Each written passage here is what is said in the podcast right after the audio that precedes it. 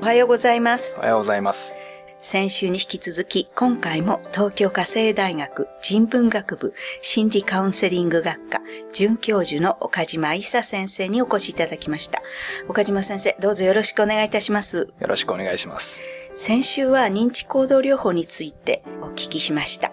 今週は認知行動療法が不眠症の改善にどう役立つかということについてお尋ねいたします。はい認知行動療法、まあいろいろな困りごとで先生を頼っていらっしゃる方いると思うんですけれども、その中で不眠症というのは相当大変なことだと皆さん認識していらっしゃると思うんですね。はい。で、これについて改善できるものでしょうか？はい。認知行動療法はですね、はい。世界で広く不眠症に適用されていまして、はい。世界のそれぞれの研究を集めてみると、大体7割から8割の人に効果があるとはい。言われています。はで、不眠が完全に治っちゃう方が5割ぐらいいるはいっていうふうに言われているので、はい比較的改善率の高い治療法になります。で、じゃあ具体的にどんな風にしてカウンセリングを進めていくんでしょうか？まずはですね、その人のこれまでのヒストリーを念入りに聞いていきます。眠れなくなったきっかけがあれば、小さい頃から眠れない人だったのか、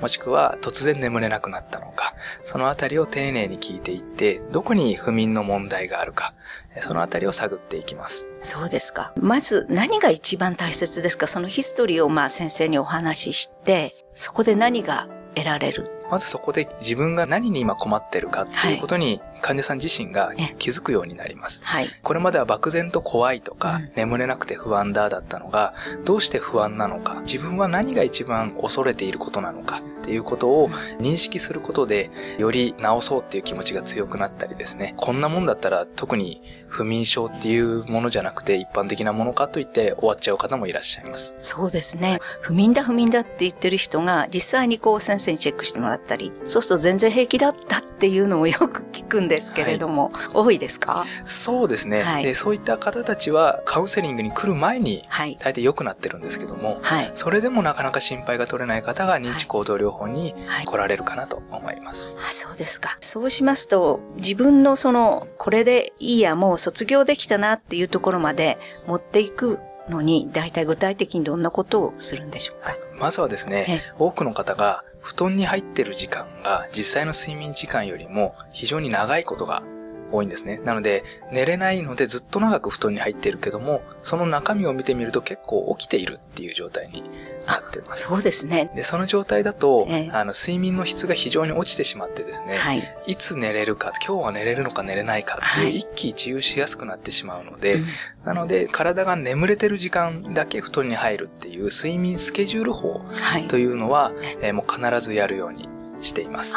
いわゆる睡眠日誌っていうやつですよね。睡眠日誌を使ったはい睡眠制限と言えばいいんですかね。はい。布団に入ってる時間を制限するっていう方法になります。ああ、そうですか。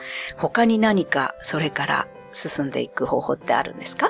あとはですね、リラクセーションというものもよく使います。はい。これはあの体の力を抜くっていうのをはい意図的に引き起こすことでリラックス作用で眠りに誘おうと、そういった方法になります。なんか具体的にどんなことがあるんでしょうか？具体的にはですね、はいえっ、と、筋弛緩法っていうふうに専門用語で言うんですけども、はい。体のいろんな部位にですね、力を入れてえ抜くっていうのを何回も何回も繰り返していくことで、こういった状態が体の力が抜けてるんだっていうのをはい体得していくっていう方法にあなります。筋弛緩法っていわゆる筋肉の筋ですよね。はいそれを緩めるという。はい。ああ、そうするとそれを頭の先から足の先まで、そうですね行き渡るようにはい。やっていく。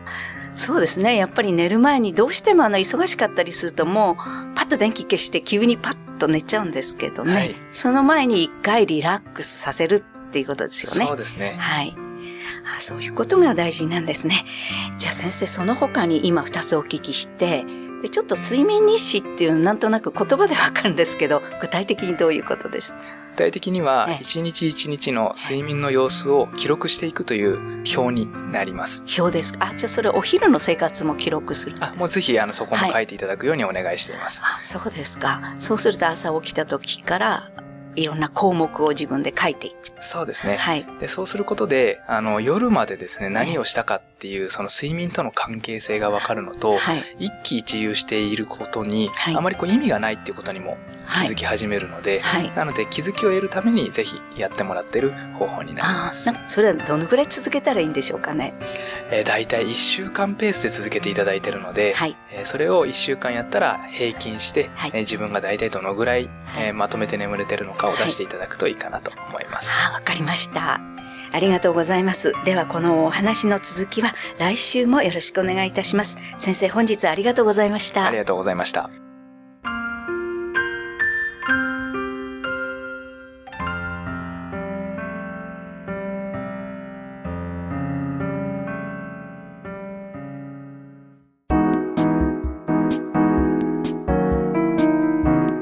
ここでパシーマファンクラブのコーナーです。このコーナーではキルトケットのパシーマをご愛用の方からのお便りをご紹介します。アレルギーと更年期のせいで全身痒くて不眠に悩んでいたのですが、パシーマと出会って症状が日に日に軽くなって、今では全然痒みもなく快適です。お便りありがとうございます。パシーマの社長、架橋さんからは、痒みで眠れない辛さ、寝る頃に限って痒くなるんですよね。痒みの軽減にパシーマが役立ってよかったよかったというメッセージをいただきました。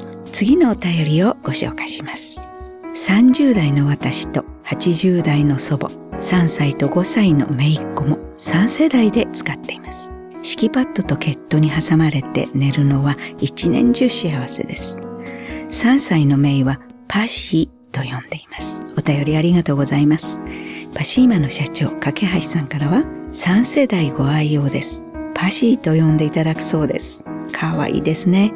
だんだんパシーマと呼んでいただけることと思います。というメッセージをいただきました。以上、パシーマファンクラブのコーナーでした。免疫力は深い眠りから。くるまれて眠るとすっごく優しい肌触りで気軽に洗えて清潔だし使ってみたらわかるから。抜群の吸水性と肌触りガーゼと脱脂綿のキルトケットパッシーマ詳しくはフリーダイヤル0120-28-8410 0120-28-8410